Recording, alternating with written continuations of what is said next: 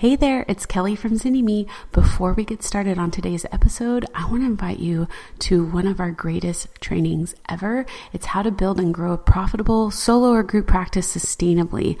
All you got to do is check it out at zynnyme.com slash podcast. All right, on to our episode. We're joined today by Dr. Jeremy Sharp from the Testing Psychologist. Welcome to Thanks, your Kelly podcast interview. I invited Jeremy because um, we've been on this theme of multiple streams of income, and I've gotten to know Jeremy well over the course of several months, and I felt like his story is something you guys need to hear. So, thanks for um, being so willing to to share, Jeremy. Yeah, yeah, of course. Thank you so much for having me on. So, you're a psychologist, and so many of uh, people that listen are MFTs, MFT psychologists, LPCs. We run the gamut. But I think that in your story, it's not just about uh, being a psychologist specifically, but I think it's really the beautiful process that you've gone through in building your practice that everyone can learn from. So tell me about when you started your practice and why. Yeah, so let's see, the when I started in 2009. Mm-hmm. Uh, so this was, yeah, I was coming out of my postdoc and my wife and I knew that we wanted to be settled in the, the town that she worked in, which is also where I went to grad school. Um, she was pretty well established. And um, yeah, I applied for a ton of jobs that interestingly, I think I was probably overqualified for, but I also didn't get any of them. So mental health kind of stuff, you know, I was just trying to find a job in our community and um, nothing really panned out. And so I always say I kind of started my practice initially out of necessity um, mm. because I didn't I didn't know what else to do, and you know, have just enough of an adventurous spirit to to leap in and try to do something like that. And she was super supportive, so I just I decided to go for it. And you started out solo, yeah?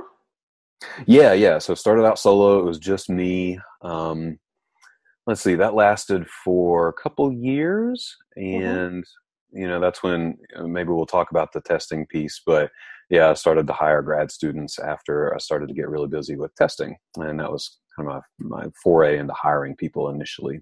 When you started your practice, was it all just testing? No, no. So I started you know, I would say with a traditional kind of therapy practice, I was seeing mm-hmm. however, you know, 20, 25 people a week. I would do a couple assessments a month on the part of my work, but yeah, it took it took a couple of years before that really shifted to where I was only doing testing, which is yeah. which is my story now. Um, but yeah, so I started out as more of a generalist. I had a lot of training in couples therapy, which is funny to think back on now, but mm-hmm. uh, that was kind of my niche before I really shifted over to testing. Why this switch? Um, a few things. A few things. It was some circumstance. Um, well, it was a lot of circumstance, and that kind of helped me figure out that I really like testing. So, um, the big thing that happened is that our local university changed their uh, policy with ADHD evals where they required any student who wanted ADHD medication to to get a full evaluation first. Lucky you. Which, which was crazy. Yeah. So that uh, luckily, uh, you know, turned out to be me. Like I had done a few, yeah. evals, you know, and their staff had gotten a hold of those. And so, I mean, I th- it was literally almost overnight that I found myself going from like one or two evals a month to, I think I had like 15 or 20 scheduled like all at once.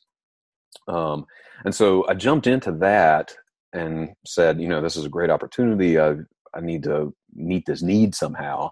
Um, but that also coincided with the birth of our first kiddo. And so, mm.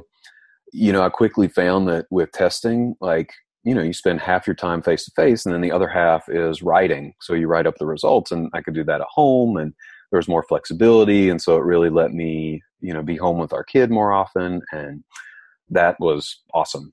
And I found actually that it was not as motion as as emotionally taxing as doing therapy and doing all this couples work. You know, I was doing emotionally focused therapy for couples. So, you know, I would come home in the evenings just like drained and mm. collapse on the couch. My wife was like, uh, "Are we gonna, you know, at all?" Um, and so switching to testing was nice. It exercised this other kind of logical part of my brain and let me do some writing, which I love, and gave me more of an emotional reservoir to kind of pull from when I was mm. my family. So, yeah, I mean, it, it was a confluence of things that really came together, and I found that I loved it. And I think too, like that's the best kind of other stream of income. Hmm. Right, where it's based on skills, but it meets it meets the need it's mm-hmm. not like I'm going to create this because I'm tired of doing something in my business, but there's a need, and um, and you have the skill set to meet that need, and it's like a win-win.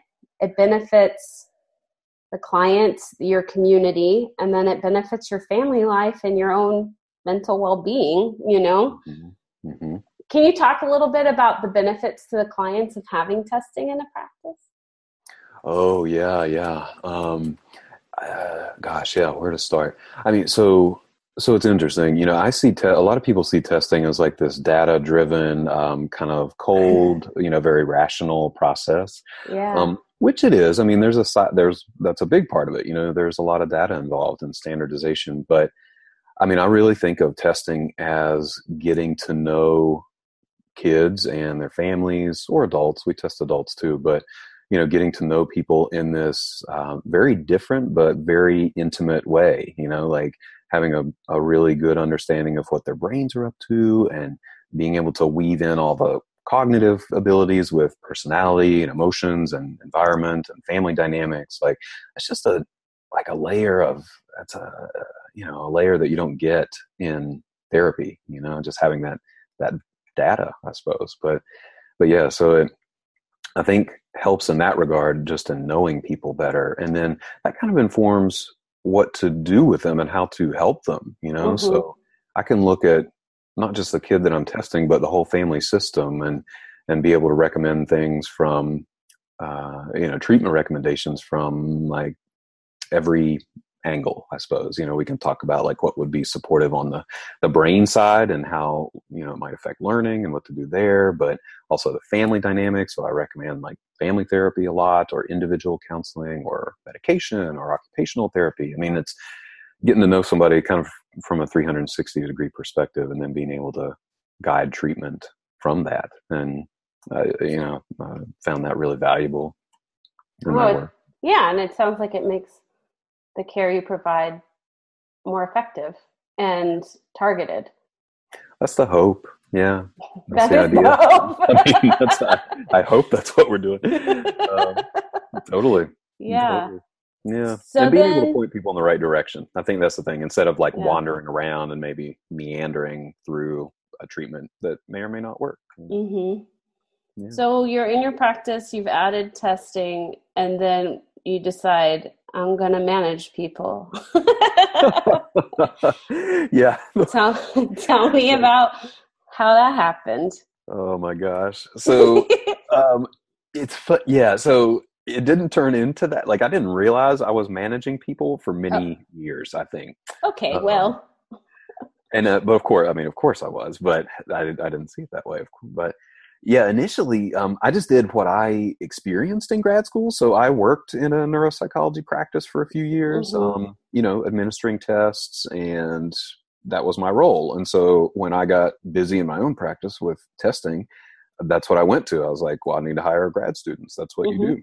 Mm-hmm. Um, so yeah, that was my that was how I got into having employees. It's funny, it, mm-hmm. it didn't seem that way back then, but yeah. So that lasted for couple years. I had grad students. Um, they were part time, and then I took on a full time postdoc. Um, I forget when that was, 2013 maybe. Mm-hmm. And then I mm-hmm. had another postdoc the year after that, and then from there we really started to grow. Then I then I was more deliberate in hiring other psychologists and and also therapists just to meet the need to refer people within our own practice, but also just the need in the community. Um, so since then, yeah, it's it's been this whole transformation from you know clinician to people manager, uh, to people wrangler, people wrangler. I know, I know. But the cool thing, so I love that though. That's another. That's it's yes. been a really nice part of the journey. Is I've figured out that um, the the the the nurturing and the caring for the practice and building the practice and supporting my employees and making sure everyone's doing well and liking their caseload like i have found that i really really enjoy that and really like playing that role and organizing things for them and making sure they have little treats in the office you know that kind of stuff like, yeah.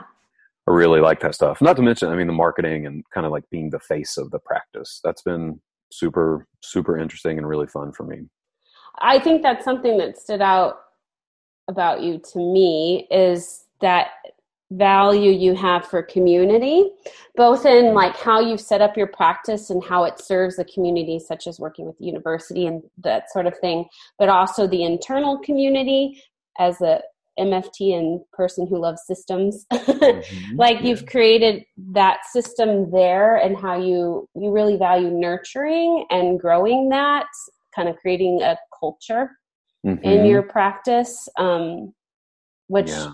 sometimes people don't think about. They get kind of in that sense of I have these tasks that need to be done. I'm going to allocate them to this person. Now you do this, and then we we leave out some of the impact of you know if I create a place where people want to be, I'm going to have longevity with a community that's going to benefit the clients that we have consistency and not a high turnover. Like mm-hmm. again creating those win-wins for therapeutically what's happening with the clients but also what's happening amongst your team. Mm-hmm. I th- yeah i totally agree. I totally agree. I feel like that culture in the practice just everything good flows from that you know? I mean that's good for us. People like coming to work um, they like who they work with. We have fun, and then they stick around, and that's mm-hmm. great for clients. And yeah, it helps the community too. Like it gives people in the community, other providers, they can rely on us to be stable and know they kind of know what they're getting when they send people our way. Yeah. So yeah. you said like you built the practice based on like what your experience was in grad school, but knowing now mm. what you know, does that make mm-hmm. sense? Yes. Is that what do you because when people say like i want to do testing in my practice i refer mm them to you because you know what that looks like and how to do that well. What do you think is a way to be cutting edge and to do it different that is better? You know what i'm saying? Like in terms of how you integrate testing and build that up in your practice. Hey it's kelly. Are you enjoying today's episode there is so much more to starting your private practice. That's why we created Business School for Therapists. It's our lifetime access business building program created especially for you and all the future stages of practice that you are going to go through. If you're ready to join a community that supports you, that to have access to a massive library of private practice trainings covering everything from creating your vision to setting your fee to getting you legally covered and more, this is for you. Simply go to bit.ly slash therapist business school to get started. Mm. Yeah, I think one big part of it is just being very clear that you actually specialize in testing and do testing. I think that's um, something that psychologists uh, I see a lot. You know, and folks that I consult with, like there's a hesitance, a hesitance, hesitation. Is that the right word? There's a hesitation.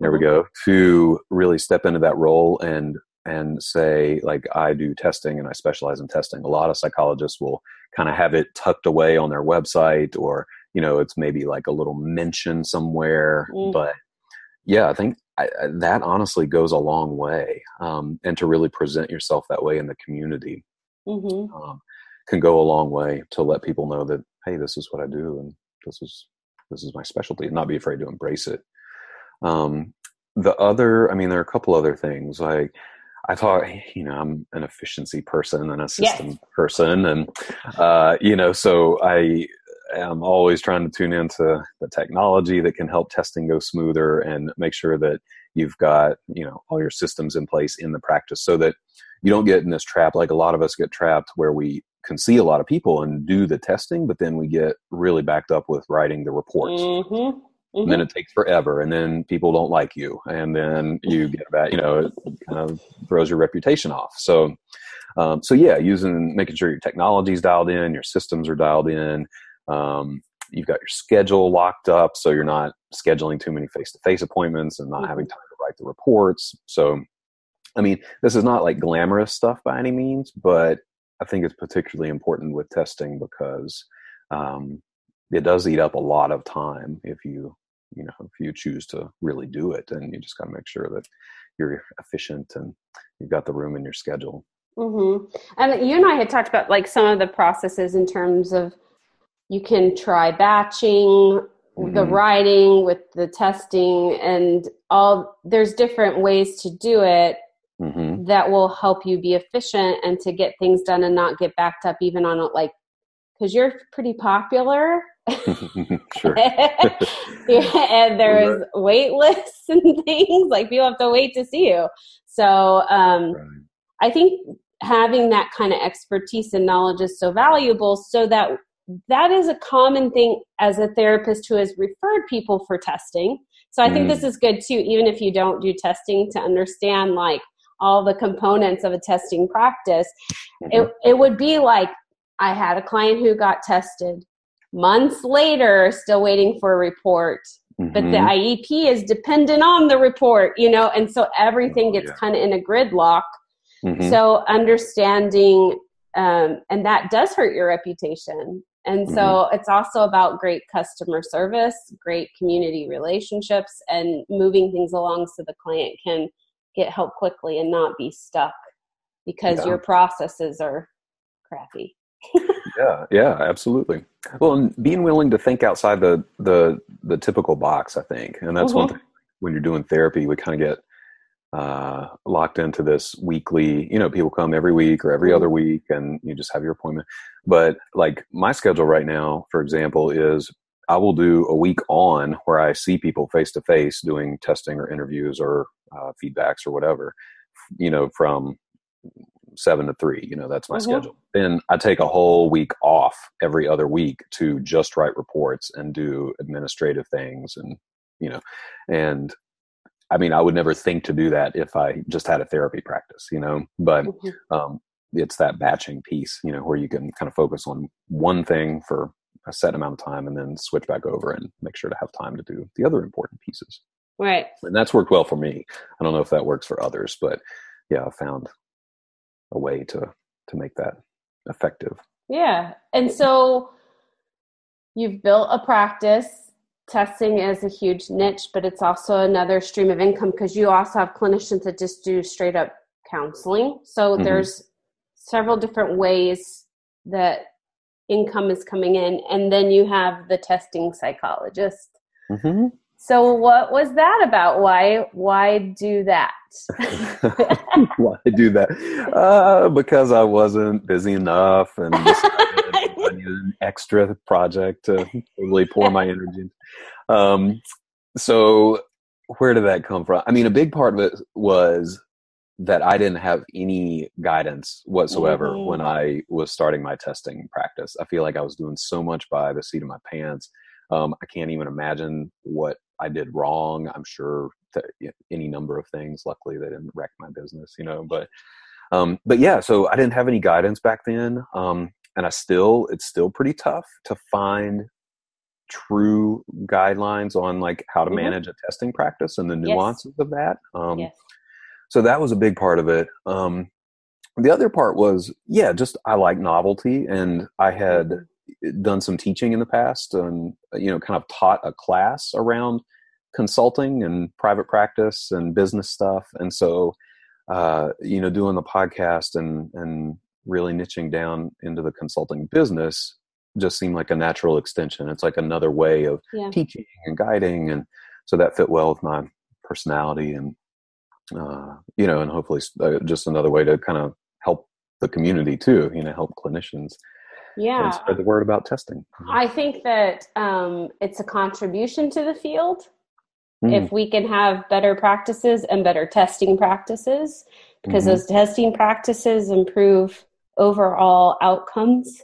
And mm. um, so, I, for anyone that's listening, they've probably heard this a million times from me, but I will say it again that there's a cohesion in your story.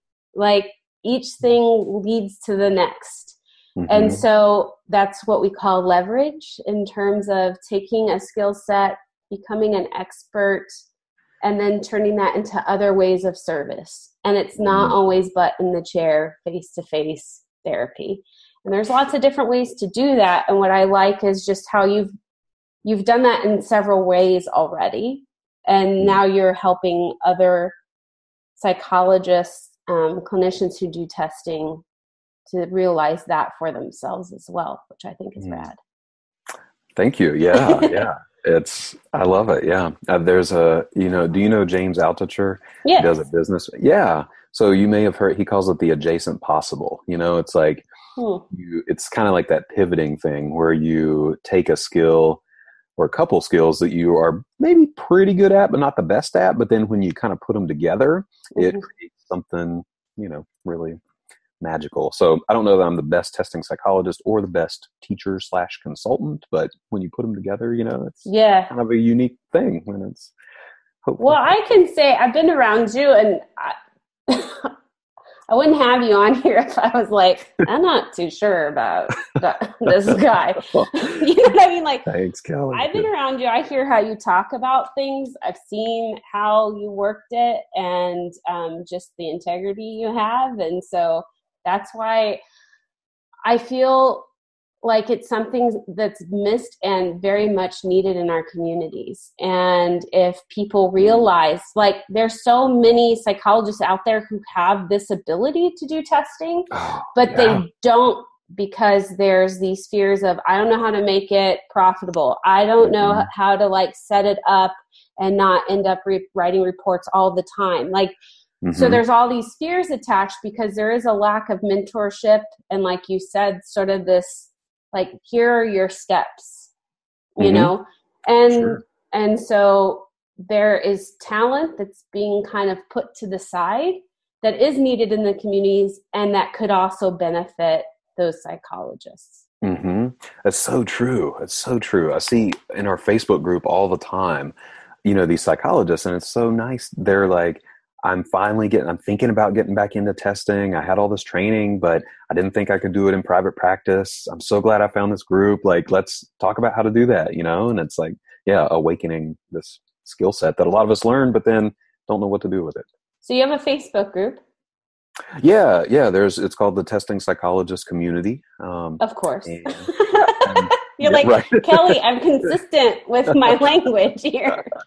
Cool. you, yeah, you recommend that, right? Okay. Um, so yeah, it's really cool. We're creeping up toward 300 people. There's some great discussion um, just about the business side, and we get into actual testing dynamics and nuances like measures and what to do when and diagnostic stuff. I mean, it's all. Yeah. I'm so glad you have that gift that would make my head spin. For those that don't see my face, which you won't because this will just be audio, you'll see my, my head is like moving like, okay, whoa. Measures. Mm. right. Love it. Love it. Yeah. So if people want to learn from you, where should they go? Yeah, the best place is probably the website, thetestingpsychologist.com. And there you certainly have access to all the podcast episodes. Uh, my contact info is there. You can, if you're interested in consulting, there's a lot of information there about the consulting side. Uh, and there's also a link to the Facebook group, of course, and um, some resources that are particularly helpful for testing and other uh, other business folks who can help you in your testing practice. So. Yeah. So yeah. if anybody is out there that has thought about doing the testing, what is one thing you want them to know? The one thing is that it's totally doable and I'll even add awesome to do testing in your practice. Mm. Um, don't be scared to add it. It is totally doable. It can be profitable. You can do it with insurance, without insurance. It doesn't have to kill your schedule. Um, it, yeah, it's very doable and, and I think a great way to continue to serve your community and and maybe tweak your lifestyle a little bit too to be more enjoyable and you are living proof of that exactly. Thanks for joining me today. Of course. Thank you, Kelly. I'm so happy to share you with our peeps. well, thank you. It's an honor, of course. Yeah. All right, you guys, I will be posting links in the blog and please go check out Jeremy. And if that group would be helpful, go join it. And thanks for listening. If you've got questions, post below and uh, we'll answer them for you. All right. I hope you loved today's episode. If you're a therapist who's tired of those long hours, low pay, and constantly battling burnout, don't forget our free video training designed just for you on how to build and grow a sustainable, profitable solo or group practice. Head over to zynnyme.com slash podcast to check it out today. Until next time.